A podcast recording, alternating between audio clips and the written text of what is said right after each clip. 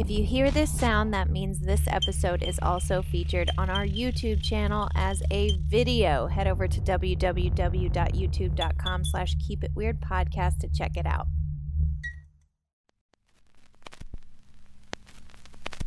Warning. This episode contains foul language and discussions of sex trafficking, child abuse, and murder.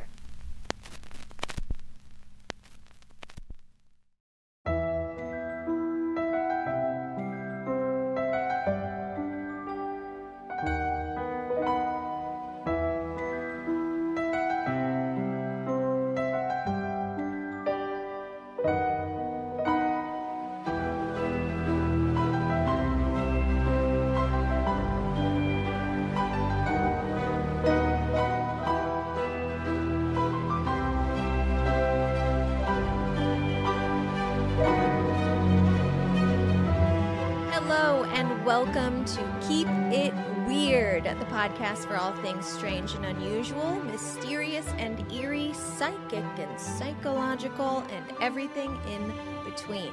Each week, we have the pleasure of getting together and chatting about something weird. You're not going to know which way is up this week because we are flipping your world upside down. We've got a terrifying technology update, a mysterious missing person case that may not be all that it seems, some killer weather, and the impossible discovery of a 500 year old body that could only be explained by the paranormal. Y'all better make sure your seatbelts are fastened and your tray tables are locked in their upright position because the air pressure in this cabin is about to drop. My name is Ashley, and this is my co host Lauren. Hello, weirdos. Hello. That was a really I'm- great opening. I'm repping Goth Yearbook today. You are. Class I of love that shirt. 2020. Yeah, it's my favorite. I wear it all the time. Yeah, it's one of my favorite, like, I mean, wear everywhere shirts, but to sleep in because it's just so comfy, It's so cozy, and it's oversized. Like, the best Yeah. way to have a shirt. it's good. Yeah, you guys really killed it with your merch. I don't know if you can see Um, my sweatshirt says, Friends don't let friends Vanderpump alone. And so true. as true. Ashley and I never let each other watch alone. But the funny thing is, like Vanderpump is so trendy right now, of course, because of Scandoval. But I have had this sweatshirt since 2016. So let it be known, the real ones are here. And that's all. The real ones. We're we're out here. I We is the reunion airing this week. Tomorrow night or Thursday, like on Peacock, Thursday will be part streaming. one. It's three parts, so we we're Three in for parts, another three weeks of this mess. Yes. There's so many Listen, weird totally theories flying it. around online. Weirdos, if you haven't been keeping up with Vanderpump Rules, buy Peacock, buy Peacock, buy the station. No, f- uh, subscribe to Peacock and get caught up. There's only like nine or ten seasons. You should be caught up anytime. Um, Easy in a day. Before we get into it, I did want to say don't forget we have a brand new tier available on our Patreon for 50 bones. You can sponsor a segment on our show. You get to name the segment, choose the topic we discuss for that segment, and your name and a short message will be featured on the episode. And mm-hmm. if you have any fun ideas on an opening jingle, we'd be happy to hear that as well. So, We love that. We love a Love it. jingle. We want anyway, we told you all about it last week. It's in this month's newsletter, and there's a public post about it on our Patreon at www.patreon.com slash keep it weird podcast. So head there if you want to know more. We have so much this week that we are going to hop right into it. Lauren is starting us off. Lord. Okay, I'm going to kick it off with true crime then, I think, which I haven't done yet this season. And I know we sort of changed how we do true crime and for good reason, but uh, I first, for this segment, want to sing how I would like the true crime time song to be because it's what I say in my head every time I write it on our newsletter. I say, What time is it? True crime time. It's a vacation from High School Musical, which makes no sense, but Oh, I didn't know that. You could have fooled me. You could have been like, I made it up on my own. I wrote it. I know. I should have gone along with it, except that all of the You listeners would have have known. commented and been like, "Oh, High School Musical," and by all the listeners, maybe like five percent of them, because I don't know if I was gonna anyone else cares. Anyway, so true crime time. We are going to be talking about an older case, as is Love going it. to be the case with all of the true crime. It's it's older, but it's also unsolved. But when I get to the end of this, like we know. We know We're what's gonna on. You'll know. see what I mean. We're but it's it's still who did it. we're gonna know. But it's still just like a weird ass story. And I actually Love put it. like the tiniest, most vague blurb on our newsletter in True Crime Time. And it's what inspired this to be, where I was like, I wanna take a deep dive. I don't just want three sentences on this. So here we are. Okay. So this is the case of Theresa Ann Bier. Um, she went missing and nobody knows what happened, but let's start at the beginning because her life sucked. Unfortunately, Damn. she was born in 1971 to her parents Shirley and David, good old Shirley and David Bier, and they were she was actually taken from her parents at a young age due to their horrific abuse. And she was placed in the foster care system at least along with her sister, so she had a sibling, but a few years later, David Bier filed for divorce from Shirley and then wanted to have custody back of Theresa. And he had a new wife named Margie Richmond, who was also abusive towards Theresa. No surprise that, you know, he has a type. And unfortunately, she was ended up. She ended up in his custody temporarily, horrifically abused, and then ended up in her uncle's custody in Fresno, California. Things were slightly better for her for a little while, but then the uncle's drunk friends started coming over horrific. She experienced a lot of abuse of different kinds all throughout her life, is mostly what we are summarizing here. Um, she was also forced to skip school and babysit other children that the uncle would be like taking care of. She just like, she wasn't given any kind of routine or normal life. And at 16 years old, when the events of this case took place, Theresa was said to be a slow learner, very immature, and tended to act out in school, which, like, homegirl has been through some trauma, so I don't yeah, of blame her. course. She hasn't been getting a proper education. She had protruding upper teeth, um, bad hygiene, and she was very small. She was 5'5, like 110 pounds, maybe slightly under, just not taken care of in any way. And unfortunately, that's really all there is to say about her because she just wasn't really given a chance. We don't know what her dreams were, nothing. But um so she was failed many times and then she went missing with a guy named Russell Skip Welch. Which I already hate anyone who has Skip in their name. It just makes me feel uncomfortable. What about Skip Skip Schumaker? Well, all right. Skip's not always bad. but He's the hottest cardinal of all time. I guess that's true. For whatever reason, when it's an athlete, maybe that's it. I can accept Skip in an athlete, but when it's a older guy who's like, I'm gonna hang out with a 16 year old, and my name is Russell Skilp, Skip, Skilp, Russell Skip Welch. I'm not here for it. Skilp. Okay, So Russell Welch, age 43, he was neighbors of the Biers in Fresno, California, and he was a self-proclaimed Bigfoot expert. So when you hear this, Oh. you're kind of like, he's You're like one maybe of us. she's in good hands. we love a weirdo. we love people into Bigfoot. Um, he loved talking about Bigfoot. He was intent on finding evidence of the creature in the Sierra Nevada mountains. And he was also a house painter who lived off disability checks and also is allegedly a meth addict as well. So, you know what? Ah. Variety. well, I like a man with interests. I know. Like, we like a well rounded, dipping his toe in everything uh, kind of guy. So, this is where I'm like, this is what sucks about Theresa not having anybody looking out for her because at some point, Welch asked if he could take Theresa out camping with him in the mountains to go lurk. Look and learn more about Bigfoot or Sasquatch because he was so interested and she had expressed interest. And her uncle was just like, Yeah, sure. Yeah, Like, why I- not? I've heard you might- Forty-three-year-old man into the who woods. could be a meth addict. Why? Who? Like, not doing anything good. The uncle knew all about this guy, but was still like, sure.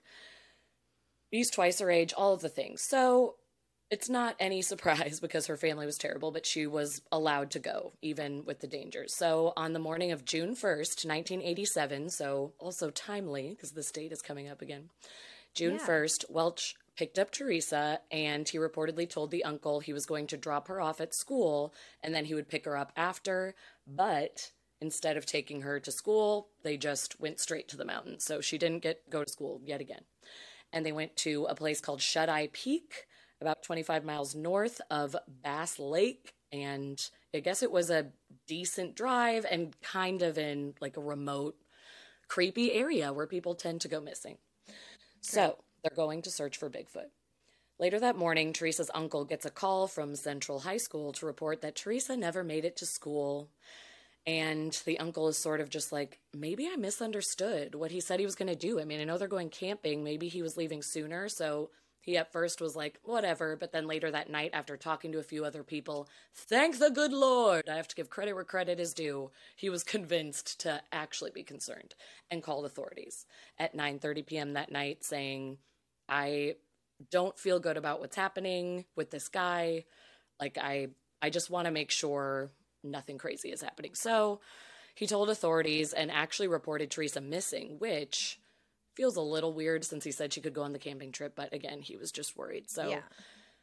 they go out looking for, you know, neighbors are looking for, people are trying to get in touch with Welch, find clues, anything. And then Welch just returns to Fresno like 4 days later and Theresa's not with him. No sign of the 16 year old, and nobody had been able to get a hold of Welch, and then he just appears. And authorities, you know, show up and say, like, what's going on? And so, as Fresno where's police are child? talking to him and his family, yeah, where's the kid? Um, Welch's daughter said that she had seen her father and a young girl. She has a strange relationship with him, but she was around the house at the time. She had seen her father and a young girl, likely Theresa, on June 1st before they'd headed off to go camping. And another friend of Welch's said that Welch had said Theresa was taken by a satanic group and he had nothing to do with it. So he just headed on home once she was captured by the Satanists. Classic. Okay. Classic. He was just like, he, I'm going to go home and take a hot bubble bath. Uh, Satanists just really give me the heebie jeebies. That, yeah, I just, I can't deal Hope with them today. Okay. I'm exhausted. I've been camping. I'm going to go take a shower. We'll figure this out later. So, yeah, he comes home casually and is like, oh, she's still being held up there in the Sierra Nevadas, but like it wasn't me. So people are starting to talk and be like, I don't know. I don't know about this guy. It's not adding up. And then on June 5th, Welch's brown Monte Carlo was spotted, and law enforcement, um, it was spotted in a weird location. And so they went to talk to him again of like, why is your car here so far from your home? Why is it parked so terrible? Um, and he was like wasted when they were talking to him, and they're like, oh, probably because you were drunk driving and parked it over here. So come in for that. And they were like, we needed to get him on something anyway. anyway. So they bring him in, they're talking to him, and he just keeps saying, like, no, I I took her to school. I don't know what everyone's talking about. Like, I took her to school, like I said, and then we then we went camping and blah blah blah but his story changed every time like first it was that then it was oh no i dropped her off at school and we never made it to camping. Then it was we did go camping but she was taken by satanists. Then it was like we got back down to the bottom of the mountain and then she went missing when i was putting gas in my car. Like gee the, i wonder if guy. this guy did something nefarious. It's awful. So the authorities go to the spot where the supposed abduction had occurred when he said this is where she was taken. He led them into the woods and said this was the spot. And there was no evidence in the slightest that anything had happened there no clothes, no prints, no blood. And searches were carried out in that whole area of Shut Eye Peak. Nothing was found. Then they are taken to a campsite. I'm saying it with finger quotes if you are right. just listening to this audio um, a campsite where he and Theresa had been, and there was a large burned area, and some blankets were hung up in a weird formation, and blah, blah, blah. But apparently, this was a campsite that he staged. Like, he staged a campsite and was like, this is it. Nothing is really going on. And after a search, after kind of being like, this, something feels weird about it, his behavior's off, and this campsite doesn't look like it's like actually been used or that anybody was here they find the real campsite about 20 miles away in an area called Ghost Canyon.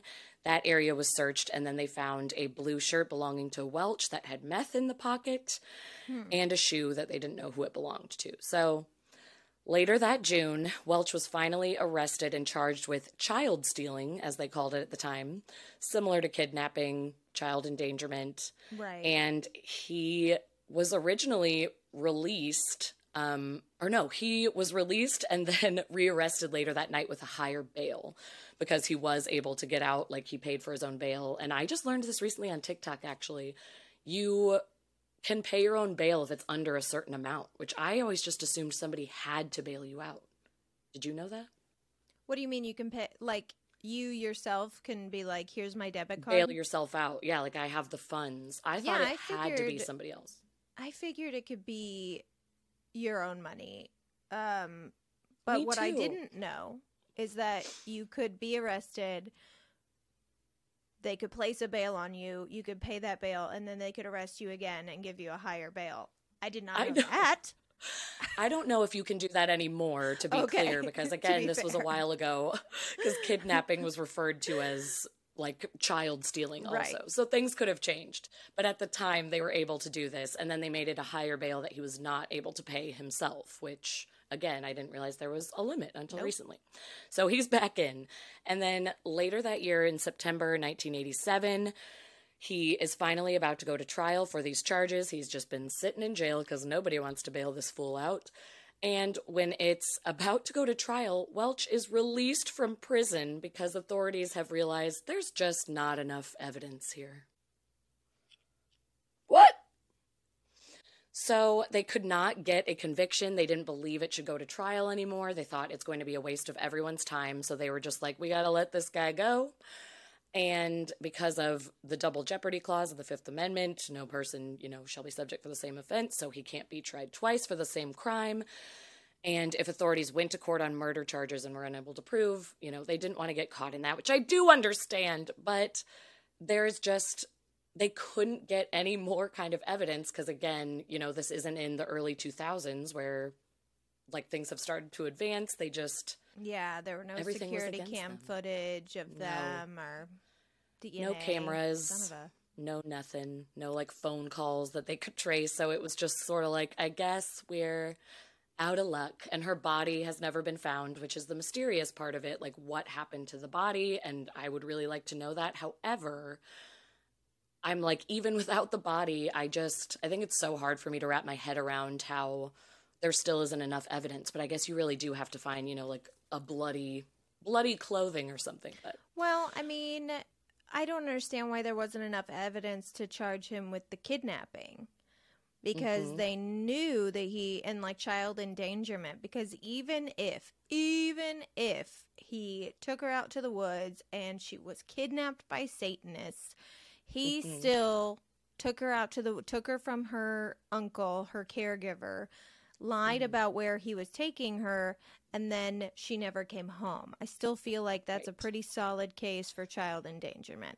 Well, and that is that is what he was charged for was child endangerment. But then that's the thing is everyone else who knew Theresa was like, "Okay, child endangerment, great. Yes, of course." And that's why he was sitting in prison for a very long time and, you know, I think he had to serve whatever amount of time. However, then when everyone else said no we need to give murder charges and he knows more than he's saying and we need to be led to her body and you need to go hard on him that's where that's things fell apart and just it. nobody could get anything out of him and then of course because of his belief in bigfoot and you know all of the mysteries of the mountains and the woods which he's not wrong about we talk about on the show he was just convincing everybody who questioned him like you know people go missing all the time and like bringing up all these examples some of them being people we've heard about a missing 411 and just saying like this happens like this is a totally normal thing. And some people were actually starting to agree with him. He was convincing enough. And even his daughter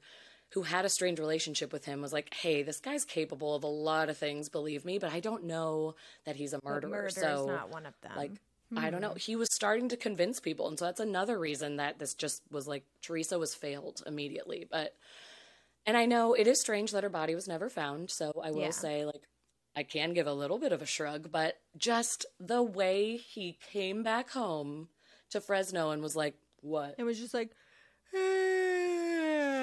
woof. Camping takes a lot out of you.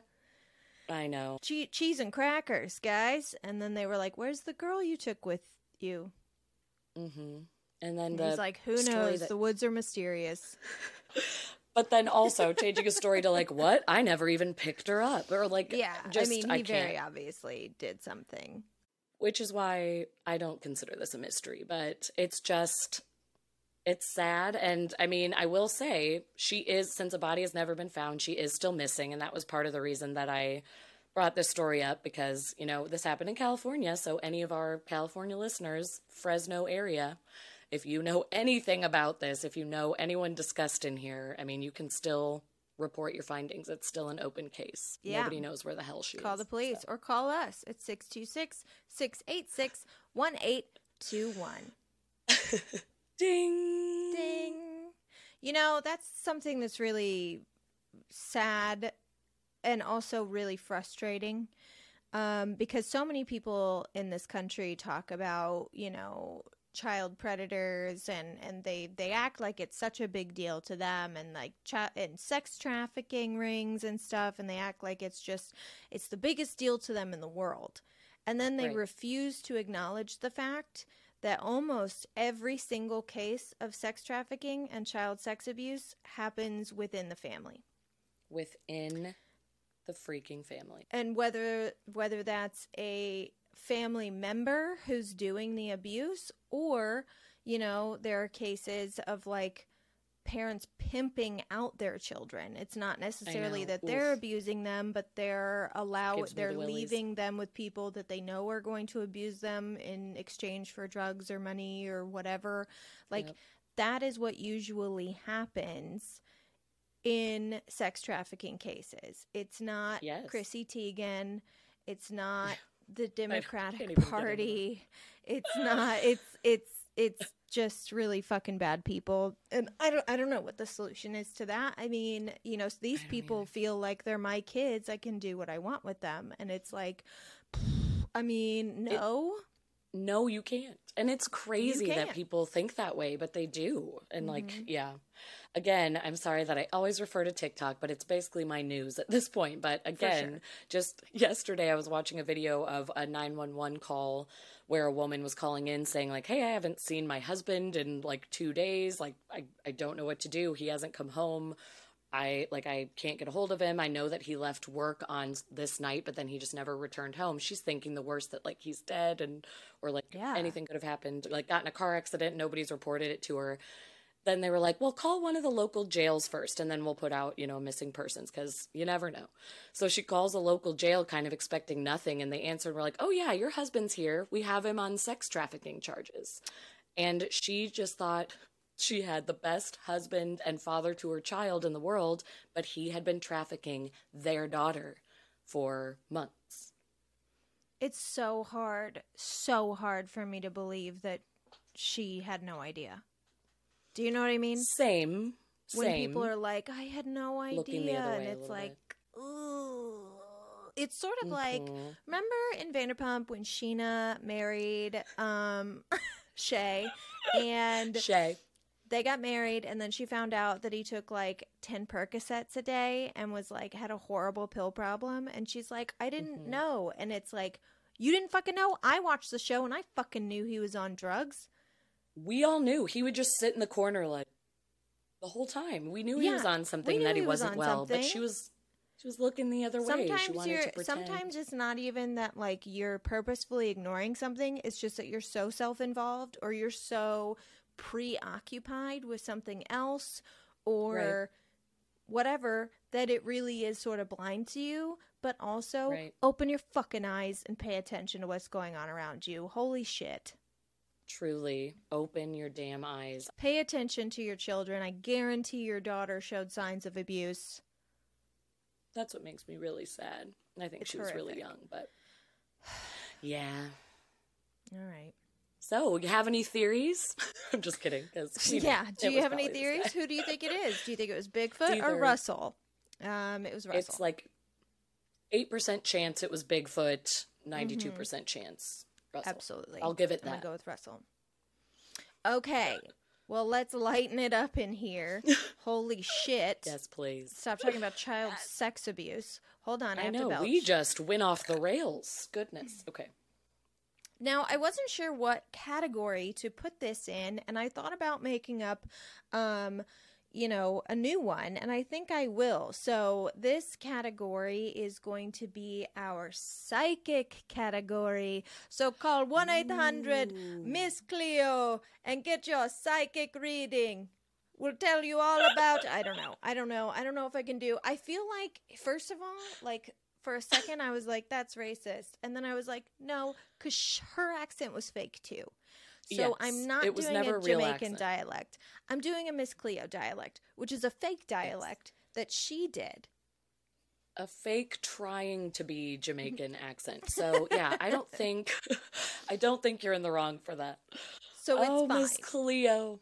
Oh, the Miss memories. Cleo. I would watch that late at night for hours. Every time. Okay, so what do you know about Richard the Third? Not a lot, I'll be honest. Yeah. Okay. So King. King Richard III was the king of England from 1483 to 1485 when he was murdered.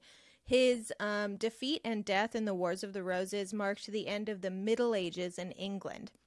And he's actually the very last English king to ever die in battle. So he's the very last royal um, from England to ever die in battle. His reign was also extremely short, so it is kind of weird that people still talk about him today, but there are parts of his story that are super fascinating, so I kind of get it. Like, for example, he may be responsible for the greatest missing persons case in British history. What happened was This is exciting. it was kind of controversial when Richard III took the reign because he actually seized the crown from his young nephew, Edward V.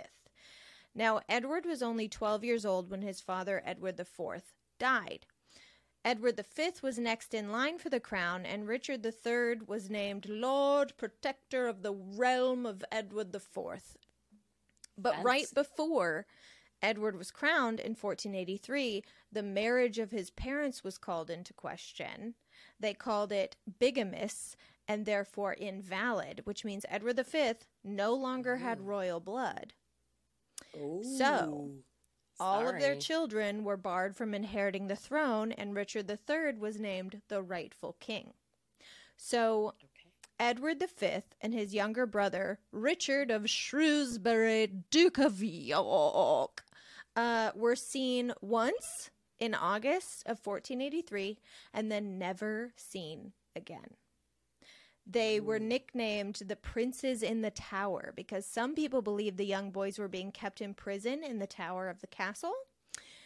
Others believed that King Richard had them murdered, especially after Richard III's death and the Tudor dynasty was established, and there was still no sign of these two boys. So they thought he killed him.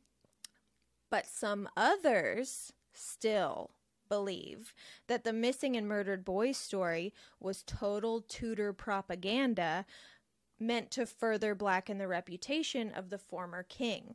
Drama, drama, drama. This is why we call it palace Drama. intrigue, okay? This is why we have the crown. This is why we love the royals. I know. This is delicious. This is delicious tea. This is how tea, okay? the phrase of spilling the tea should be used in this sense because it's royal. Mm-hmm. It's tea time. So Tea time, baby. that's not even the reason I want to talk about him today. When Richard III was killed in battle, his corpse was taken to the nearby town of Leicester and buried without a ceremony at a local friary. And now, every time I have told this story since I did the research, which has been twice, I've said friary, and no one has realized that I was saying like friar, F R I A R, like a monk. Right. So a friary, Uh-huh. it was like a church yard. Right. Um, I understood. And I'm an Thank idiot. So you. tell everybody else to relax. Everyone was like, like fried chicken? And I was like, no, like No. friars, like Friar Tuck. Like a friar. Yeah, I was gonna say Friar Tuck. That's who I thought of. We have a liquor store called Friar Tuck in Peoria, Illinois, and so that's part of the reason that I will never forget the word friar. But anyway, you continue. okay, so but in 1538, that friary was dissolved and his grave was lost. No one knew where he was for over 500 years, and the way he was found is almost too crazy to believe. Like, I don't even know what to think of it. So, Okay. in How was he found? 2012, the president of the Richard III Society, Philippa Langley, was on a trip to Leicester in order to find more clues of the location of Richard III's remains, if they existed at all, because the records from the time were pretty sparse. Right. Yes. Scarce, Didn't have much. sparse, Scarce. scarce, Spar. It's either scarce or sparse, right? Sparse. sparse. and I think they mean similar things, right?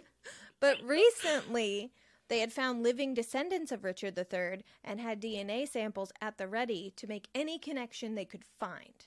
So maybe they found long lost relatives, maybe they found, you know, clothes. Like they didn't know what they were going to find, but they wanted to try and figure out where his body could be if it was still around. right. So at one point, she was meeting up with some friends, associates, whatever, and they recommended she park in a parking lot that was used by social services to meet up with them. And when she was getting out of her car, she felt very strange. And she immediately thought, I am standing on Richard's grave. But, like, how can you prove it? So she just moved on right. with her life because what are you going to do? But a year later, it's still eating at her. She's still like, I think he's there. So a year later, she returned to the same parking lot and said the feeling was even stronger. Plus, plus, for some reason within that year, someone had spray painted an R over the parking space that she had parked in the prior year. No. Yeah. No. What the fuck? Langley somehow persuaded the Leicester City Council to allow her to hire archaeologists and conduct a dig in that parking lot. But as most things go, when it got closer to dig day, the council withdrew the funding. So Langley was so convinced, she was so positive that Richard was buried there, that she ended up publicizing the cause and she persuaded Ricardians, which is apparently what they call Richard III fans these days. She persuaded Ricardians Sure. worldwide to donate to the dig. People are into weird shit. I don't know. Over $28,000 came in, which was enough to run the project for about two weeks. So on August 25th, 2012, a mini excavator punctured the asphalt over that parking space where she had gotten goosebumps over a year prior. And guess motherfucking what? Stop it. He was not there. They found He was there? his body.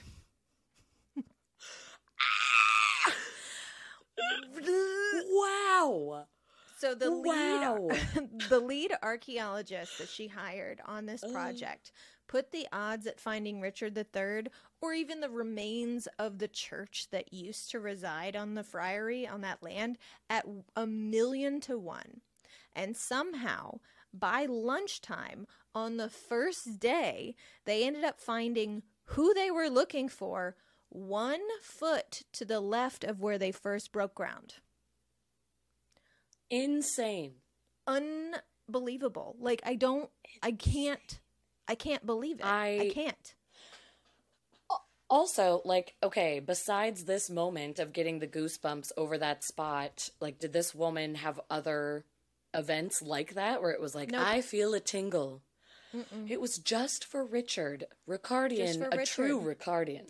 you I mean, you know, she was his she's I mean, she was the president of the Richard III Society. So she's technically his biggest fan on earth.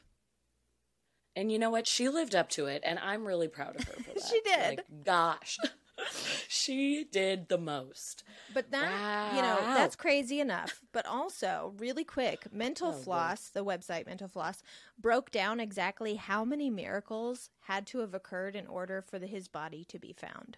So, oh first, oh gosh, yes. Even though Leicester had grown into a little bit of a metropolis, no new construction, aside from the parking lot, ever went up on that gravesite. Which, technically, if construction had happened in the spot, they may have found the body, but if they had found the body 50 years earlier, we wouldn't have had the technology to make a DNA match. And who knows where those bones would have ended up or how long it would take people to realize what they had.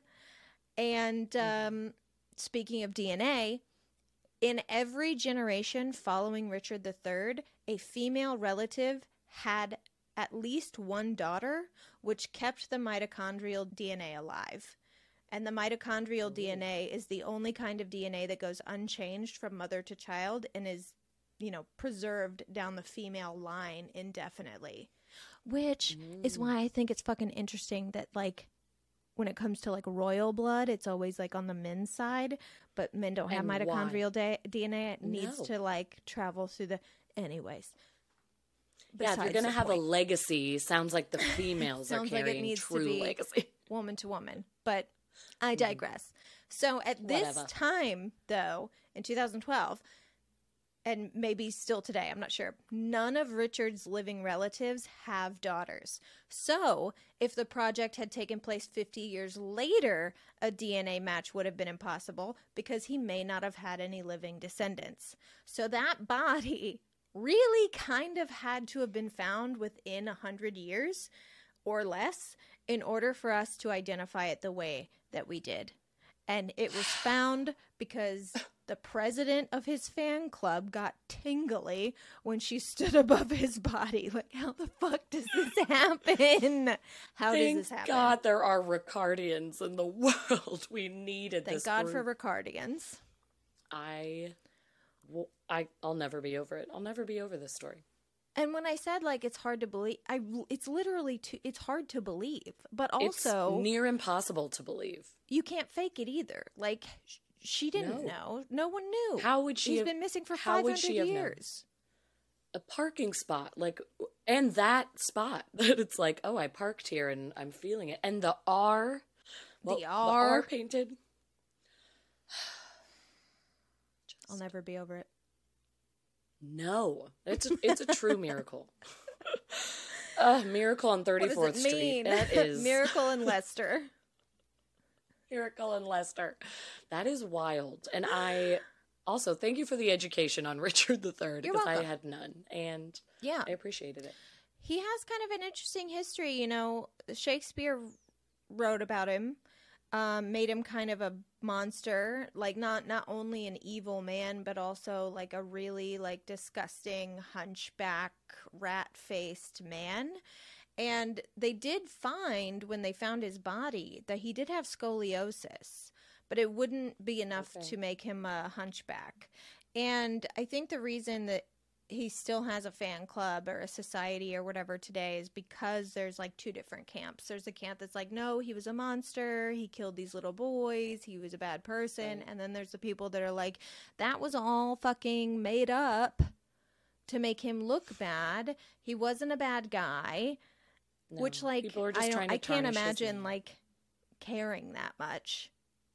No. You know what I mean about Me this either. guy who yeah. died 500 so years ago. Passionate. I can't imagine being like, oh. I will uh-uh. fight for uh-uh. him for the rest of my life. like, okay. I know. I think that's what made me giggle when you said Ricardians. I was like, there cannot be a name. There can't be that many people there in a fan club that, that there's a name. People, but lo and but behold, apparently there are. So, oh my gosh, should I join this group? Like maybe I need to jump on board, but I don't really understand the passion. no. But hey, teach their own. Listen, Listen, we, we all, all, have, have something. It won't yuck your yum, you know? No, never. London is the greatest city on earth, but its back streets and dark alleyways hold fascinating secrets of the past, most of which are tinged with sadness or spattered with blood. Take, for example, the tragic story of Harriet Lane, found buried in an abandoned warehouse, the gruesome tale of a hangman who slit his own throat, the Queen, who was just too smelly to marry, and an argument between two doctors which led to the use of anaesthetic over hypnotism for amputations. Come and join me, your host with a silent G, Nikki Druce, as we explore these stories and hundreds more as I uncover the darker side to London's history in macabre London. If you're interested in historic true crime, uprisings, crime and punishment, and the occasional haunting, then tune in now and join me in taking a butcher's at the past. You can find Macabre London wherever you get your podcasts and also on YouTube for a hosted version of the show. Come and join the Ghoul Gang and let me guide you through the terrifying history they never would have taught you at school. Cheerio! Okay, so for this next segment, what's hilarious is I was trying so hard to make it a Mother Nature segment, as I've told Ashley, but really it fits in with End of the World. It mm-hmm. has the same vibes. So. It's the end of the world as we know it, and I feel. I feel. Okay. Mm. Been better. but I wrote a poem, so can I still read it for Mother Nature? Yeah. so when I. Yeah, you big fucking nerd. Read your poem. When I. When I thought this was going to be a Mother Nature segment, this is what I wrote. A poem. Mother Nature is beautiful Mother Nature is sometimes rude. Mother Nature wants you to frolic in her fields in the nude. Mother Nature is wild, but Mother Nature is free. Mother Nature sometimes becomes unhinged and acts like a bee. Let's take care of our planet. Let's take care of our mother so we don't keep getting crazy storms that make us run for cover. Mother Nature! that was my poem. Honestly, I'm ready for the full book of poetry. It's so stupid. No, and no, also that, this... touched me deep. That touched me deep. Uh, there were two poems, and I'm sad I deleted the other one because I don't remember it. There was also a natural disasters poem, but then I went towards Mother Nature. But this was all also inspired by my love for Twister, starring Bill Paxton. Long live my man, who I didn't know was dead until you and Amy so told me once. So okay. sorry. That was a really rough moment. um, anyway, but this is it's the end of the world as we know it, where the weather just went wild and combined with something that humans really like to do to the world, mm-hmm. add pollution. So, kind of just this crazy freak accident that happened, and it's it's also shorter. I know I went on forever with my true crime, but here we go. It's also interesting, just FYI, that you and I maybe you didn't find it on this day, but I found this story yesterday and I didn't read all of it. I just read like the first like little bit and I was like, "Ooh, fascinating." And I put it on a list for like a future episode. And then you text you and I texted like literally 4 hours later and you brought this up and you were like, "I'm thinking about uh-huh. doing that." And I was like, "Are you fucking kidding me? I literally just put this on my list today." And this is from when? What year? 1948. Yeah. Okay. So it's not like a new thing. Go on. No, not at all. Well, and what's funny, I think this is next episode, so I won't say what the topic is, but an event that you're talking about. Um, I think it's next episode. I that was also on my list when I was trying to find like natural disaster type things, and luckily I checked the spreadsheet for that one and was like, no way, because it was either going to be that or like two other things. But I just we are we're in sync, guys. We're the same person. Okay, so during our favorite season in 1948, spooky season, mm. October 26th, um, a very spooky villain came to Pennsylvania in the form of a fog that settled over the town of Donora. Donora. Sorry to everyone in Pennsylvania. Denora, Alex didn't know either, so it's fine. Donora. I'm gonna go with Donora. It sounds better. It sounds like a name. I think so too. Donora, Pennsylvania. A fog settled over the town, which was home to the U.S. Steel Corporation's Donora Zinc Works and American Steel and Wire. And, you know, this is not too far from Pittsburgh, which is also Steel City, so yeah. not surprising. As the day wore on, this fog became progressively thicker, and witnesses in the town claimed that it was so thick and potent they could taste it. And a few residents said it Ugh. felt like when they opened their mouth, they could take some of it in and almost chew it. It's so thick, which is awful. And it stuck around. By October 29th, the town had trapped so much of this fog, this smoky, thick fog, that attendees of a local high school football game, they were still going to football games even though no one could see, noted that they couldn't see the players, but they could hear them, so they still wanted to go and support them. How the hell were these people playing how, football? I was going to say, how did the players see the players? they had to have just been crashing. Who knows where the ball just landed? I don't understand, but they played. Um, doctors realized this isn't good and they ordered all of the elderly and those who had trouble breathing to leave town as soon as possible. And then what was even worse was those people tried to leave town, but there was no visibility. It was reduced to nothing, so they couldn't even leave town. Even firefighters had to abandon attempts to deliver oxygen to suffering citizens as they were unable to navigate the town in the middle of the day with like all the streetlights on. Couldn't see a thing. So it was very sad. And then on the morning of October 30th, the two U.S. steel plants finally ceased operation. And what's gross is they were asked to cease like when this first started happening because it was just assumed like this has to be from you guys like what is all this smoke doing and they were like we don't wanna but yeah, they and did were like, no, it couldn't be us. it can't be us. We're the reason this town exists. Shut up. So they did cease operation and then the following morning the fog had begun to dissipate finally. So yeah shut up guys Yeah, once again. shocker. But unfortunately, even though it was dissipating, which is great, it did leave many surviving residents with permanent respiratory damage. Mm. And I think, tw- yeah, 20 of the residents of this small town did pass away, which is very sad. Wow. So, what's happening here? Because the steel mill, you know, it had been running already. So, it's like Yeah, it wasn't We've been new. through this before. Why is it suddenly filling us with smoke? But early on October 26th, an anticyclone traded places with a regular old East Coast storm over western Pennsylvania, over Donora, and an anticyclone is exactly what you think, opposite of a cyclone. Instead of a concentrated low pressure system, an anticyclone can cover large areas and consist of high pressure system which drags air down and so the air can just kind of like sit and it'll be ah. really cold air instead of usually warm air that we get closer to the surface. So that's what was happening with this anticyclone coming through and drawing air downwards in a clockwise motion. This natural phenomena doesn't always cause death. It can just it can occur and be like a little storm. Right, but if But the it was air combined- they're pushing down is poison, when it's poison, when it takes the toxic poison.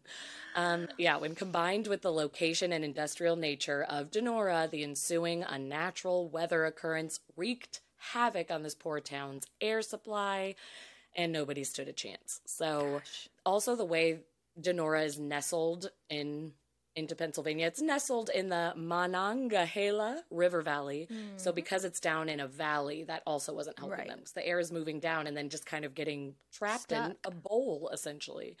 So they were just stuck. And it was a huge, strong temperature inversion that without stopping the toxic fumes that were coming into the air, like there was just no chance because the air was sitting there and nobody could do anything about it. But this fortunately, as I said, got cleared up in a few days. But if they hadn't been able to clear it up, like thousands could have died. Like this, it was so toxic. And even the people who didn't have breathing problems, if they had just gone a few more days, probably just would have fallen over dead. It would have swept the whole town.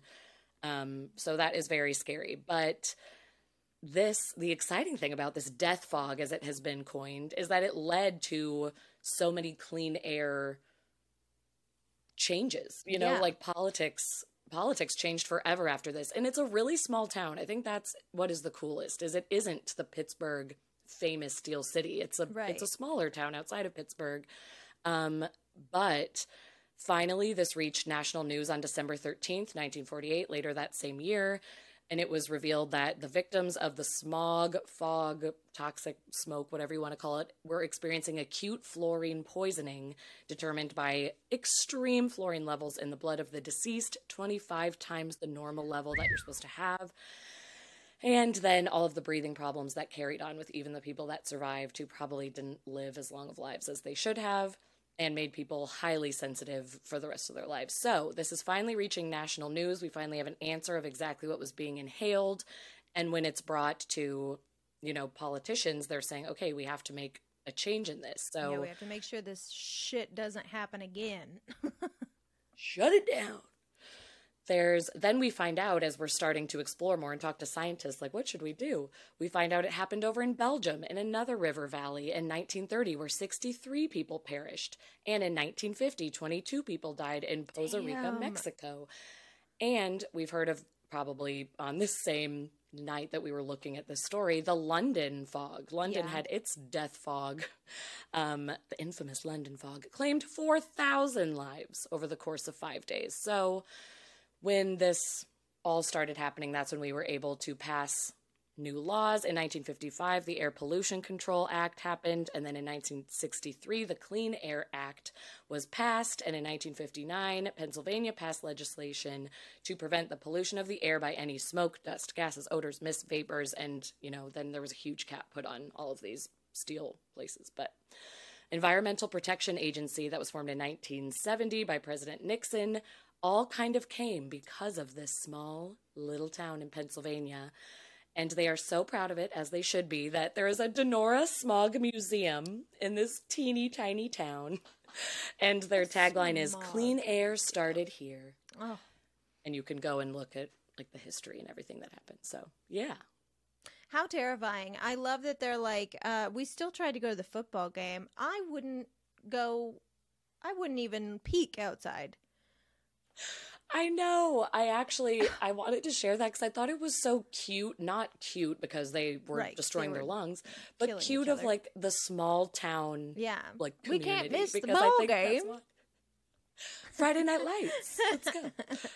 Um, yeah, I I thought that was cute in a way, but also like you Guys, could have died, or maybe inside. I know. Don't go out so there. very strange and like so rare the chances of it happening, but it was just the right combo. Yeah, but listen, it obviously can. It's happened, or it had happened multiple times before that. So, Mm-hmm. Mm-hmm. Mm. But yeah, that's why pollution is the worst, and we take care of our Mother Earth, as I said in my beautiful poem at the beginning of this. We got to care for her. what was the name of this event? Donora Death Fog. Donora Death Fog, which is also my Mm-hmm. band name. I, right? It would be the coolest death metal band ever. Donora Death Fog. It's the Donora Death Fog. Ah. okay, to wrap up the episode, I have one more story, and this is going to be a segment that I like to call Terrifying technology. Beep boop beep boop. Beep boop beep boop beep zero one one zero one zero. As per usual, when I bring a terrifying technology update, this both sucks real bad, but is also pretty incredible. So, Okay. I have to thank our lawyer and my BFF and longtime friend of the podcast, Andrew Miller, And for texting me this nightmare fuel a few weeks ago. Thanks, Andrew, for keeping me in the loop. Thanks, Andrew. Here we go. Literally going to read this line from a Vox article that you can find a link for in the description of this episode. Um, the line reads With the help of AI, scientists from the University of Texas at Austin have developed a technique that can translate people's brain activity into actual speech. It is not theoretical, it has been tested, it works. We can officially read minds. Okay, that's cool, and I've always wanted to be a mind reader, but I'm scared. Yeah, it's I, I, I don't. cool that I- are we ready for this? possible. Sucks that it is happening. So this isn't Yeah. quite new. In the past, researchers did find that they could decode unspoken language by implanting electrodes into our brains and then using an algorithm that reads the brain activity and translates it into text. But it was pretty invasive. You had to have Mm-hmm. surgery, implant electrodes into your brain. Um, and Right. it also It was wasn't that great. Like they could tell when you were tired, or they could translate a few short little snippets here and there. Now, however, there is a non invasive brain computer interface, or BCI, that can decode continuous language in the brain so someone could literally read what our minds were thinking without ever hearing a word. No. And all it Yeah. takes Mm. is an MRI machine and Chat GPT, baby. That's it. Ugh, Chat GPT just all it takes. really making us scared and fascinated So- all the time. And I can explain to you exactly how it works. It's pretty interesting. So, the MRI machine will measure the blood flow. Blood flow. Blood flow? will measure the blood flow to different areas of the brain. So what they did was they took three participants and that had them lay in these MRI machines, MRI scanners, and had them listen to 16 hours worth of storytelling podcasts. While they were listening to these podcasts, their brains were scanned to track the change in blood flow. And using that data plus the transcripts of these podcasts, they were able to use an AI model to associate a phrase with how each person's brain looks when it hears that phrase. Now, the number of possible word sequences is basically infinite. So, they used ChatGPT to narrow down the possible sequences to predict which words are the li- are likeliest to come next in a sequence, sort of like our auto auto whatever predictor text when you're texting. Oh yeah, and it can like autocorrect. or, yeah, like, but like you can like I think you're meaning this. Yeah. Yeah. exactly. But it will like suggest things like could, should, would. Yeah. Hmm. So the result of that is that the brain decoder gets the gist right. Even though it doesn't always nail every single word, the message still gets across. So, for Okay. example, and I have a graphic I'll show for those of you watching on YouTube. When the brain stimulus was this sentence, I got up from the air mattress and pressed my face against the glass of the bedroom window, expecting to see eyes staring back at me, but instead finding only darkness. The decoded message was I just continued to walk up to the window and open the glass. I stood on my toes and peered out, and I didn't see anything, and looked up again. I saw nothing. So, like, not word for word, not as poetic, Close. but the general message came through just close. fine. Yeah. um, or Woo. here's another one. The message was, or the words were, I don't have my driver's license yet, and I just jumped out right when I needed to. And she says, Well, why don't you come back to my house and I'll give you a ride? I say, Okay. The decoded message from the brain was, She is not ready. She has not even started to learn to drive yet. I had to push her out of the car. I said, We will take her home now, and she agreed. So again, like, same thing, mm-hmm. just like different right. words. Same, same. Same, As- same, but different. As we get more advanced AI systems, this will only become more and more detailed and specific and get it right. Right. But a portable BCI machine is still a long way away from being a reality. Right now, you have to use an MRI, which is about a three to four million dollar machine. So, not likely to be something a lot of people have access to. right. But the decoding approach could definitely be adapted for portable systems that are more affordable. So, people who are paralyzed or vegetative or possibly even comatose, depending on what's going on in there, may be able to communicate with their doctors and families again. So, that is the amazing part. Yes. That is incredible. Yeah, I like that part. And that connects to the uh, the thing that I talked about on here of like learning that people's brains are still active when they're in a vegetative state. Yeah. And everyone's always wondering like can they hear us? And we've learned that they can, but this would finally be a way to maybe get a Possibly sentence out talk of them, back. which would be incredible. Mhm. Yeah. Now, the Ugh, scary that would be part comes in when this technology has advanced to the point that it, the everyday person can afford it or implements it in their everyday life to control their computers and our phones with our brains. We would have to come up with so many new human rights laws and restrictions to protect us from companies who have access to our literal brain data.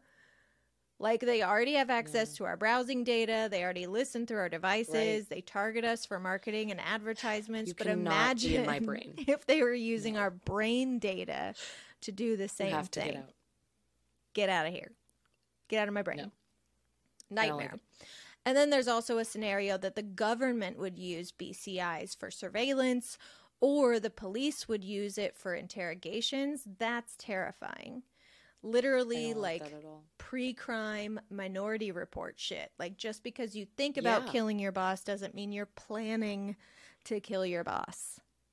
Right. But if that thought comes out, then it's like, oh, well, you did it because Yeah. I Well, you it came do by. it. It's here on the decoder. I don't like I mean, I do think if you fantasize about killing a person, maybe a trip to the doctor wouldn't be a horrible idea, but also it's not Well, a sure. Well, sure. So, yeah. Right. Welcome to Wow. uh, the future. Both, yeah, terrifying and cool all at once. I mean, every time I hear about AI in the slightest, that's how I feel. Yeah. Like Chat GPT is like it's incredible that this exists in our lifetime, but then I'm also like, no, too no, far. we can't do this. we can't do we this. can't live like this. I don't want Yeah. every TV show from here on out to be written by an, you know, AI. It's Mhm. partially why the writer's strike is Yeah. happening right now because I know. certain jobs can be replaced with a program like ChatGPT, um, which is and it it's scary in that way but also like i love what all of the people have come out to say about it writers especially as they're you know posting on social media about the strike and why it's important to them of like ai is never going to get the full feeling and emotion. Like maybe they'll they'll get a general idea and yes could they put out an episode of a show? I'm sure they could but like you still need the human experience and a lot of writers w- one woman posted on instagram i wish i could say what her name was and tag her maybe after the fact i'll find it but she was saying she's been through so much trauma in her life and part of the reason she's a great writer is because of the trauma that Yeah. she's been through and it's like ai doesn't know my trauma they don't know how to express an experience through that and i was like yes damn right yeah. can't just give the robots Well, I mean, everything it's very hard to replace like manual labor and the arts with artificial mm-hmm. intelligence. You know what we could replace with artificial intelligence? The producers that make billions of dollars and the heads of Isn't these companies. That, could Yeah. easily be replaced by AI. Not the That- artists that I'm okay with. who you know, no make the art. no Good golly. making the art a thousand percent ashley preach Preach. That's all the time we have this week for Keep It Weird. Thank you so much for tuning in. If you don't mind, while you're here, give us a five star rating if you like what you've heard. Uh, follow us on social media at Keep It Weirdcast. Join our Facebook groups and pages, all of that. Like this video, click subscribe so you can be the first to know when a new video is uploaded to our YouTube channel. And as usual, please, please consider donating to our Patreon. It's how we make any and all money on the show. You can donate one, five, or ten dollars a month, or a one-time fifty dollar donation to secure yourself a sponsored segment. And in return, you get bonus episodes, discounts on merchandise, and a newsletter on the last day of every month. And that's a great place to keep up with upcoming weird or creepy movie, TV, video game news. Uh, like we were saying earlier, we have a true crime segment, we have a strange news segment. I always add in some real life scary stories. Sometimes we share easy spells. Sometimes we link you to really scary creepy pasta stories. It's a really good time, and all you have to do is give us $5 and you'll get that newsletter. You'll get an extra episode of the show. It's a fucking sweet deal, okay? Literally cheaper than a Starbucks coffee. For all that and we're content. really giving you fire content jam packed it's worth it But for now, the bees are back in town. The bees are back in town. The bees are back in town. The bees are back in town. The Bees are back in town Okay, we are sticking with our tried and true flashing method because it's gosh darn diddly dang worked for us four times in a row. So let's see if we can get it again. no pressure I am yeah, seriously. I was thinking about that today. I was like, I feel like I'm gonna put a lot of pressure on myself to like get it to, you know, work. Uh, that's how i felt too but anyways, we're still using the Zener cards. Here's these uh, symbols Beautiful. right here. Today I'm sending it to Lauren. Ready? yes Okay, I'm gonna send it to you right now.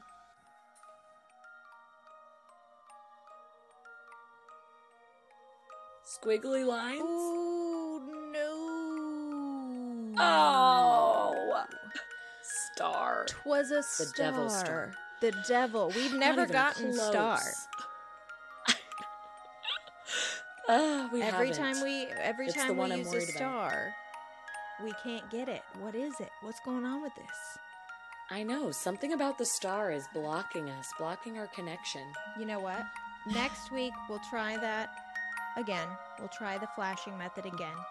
If if we don't get it, then maybe we need to to add a a, a new thing to our Another trick. psychic abilities.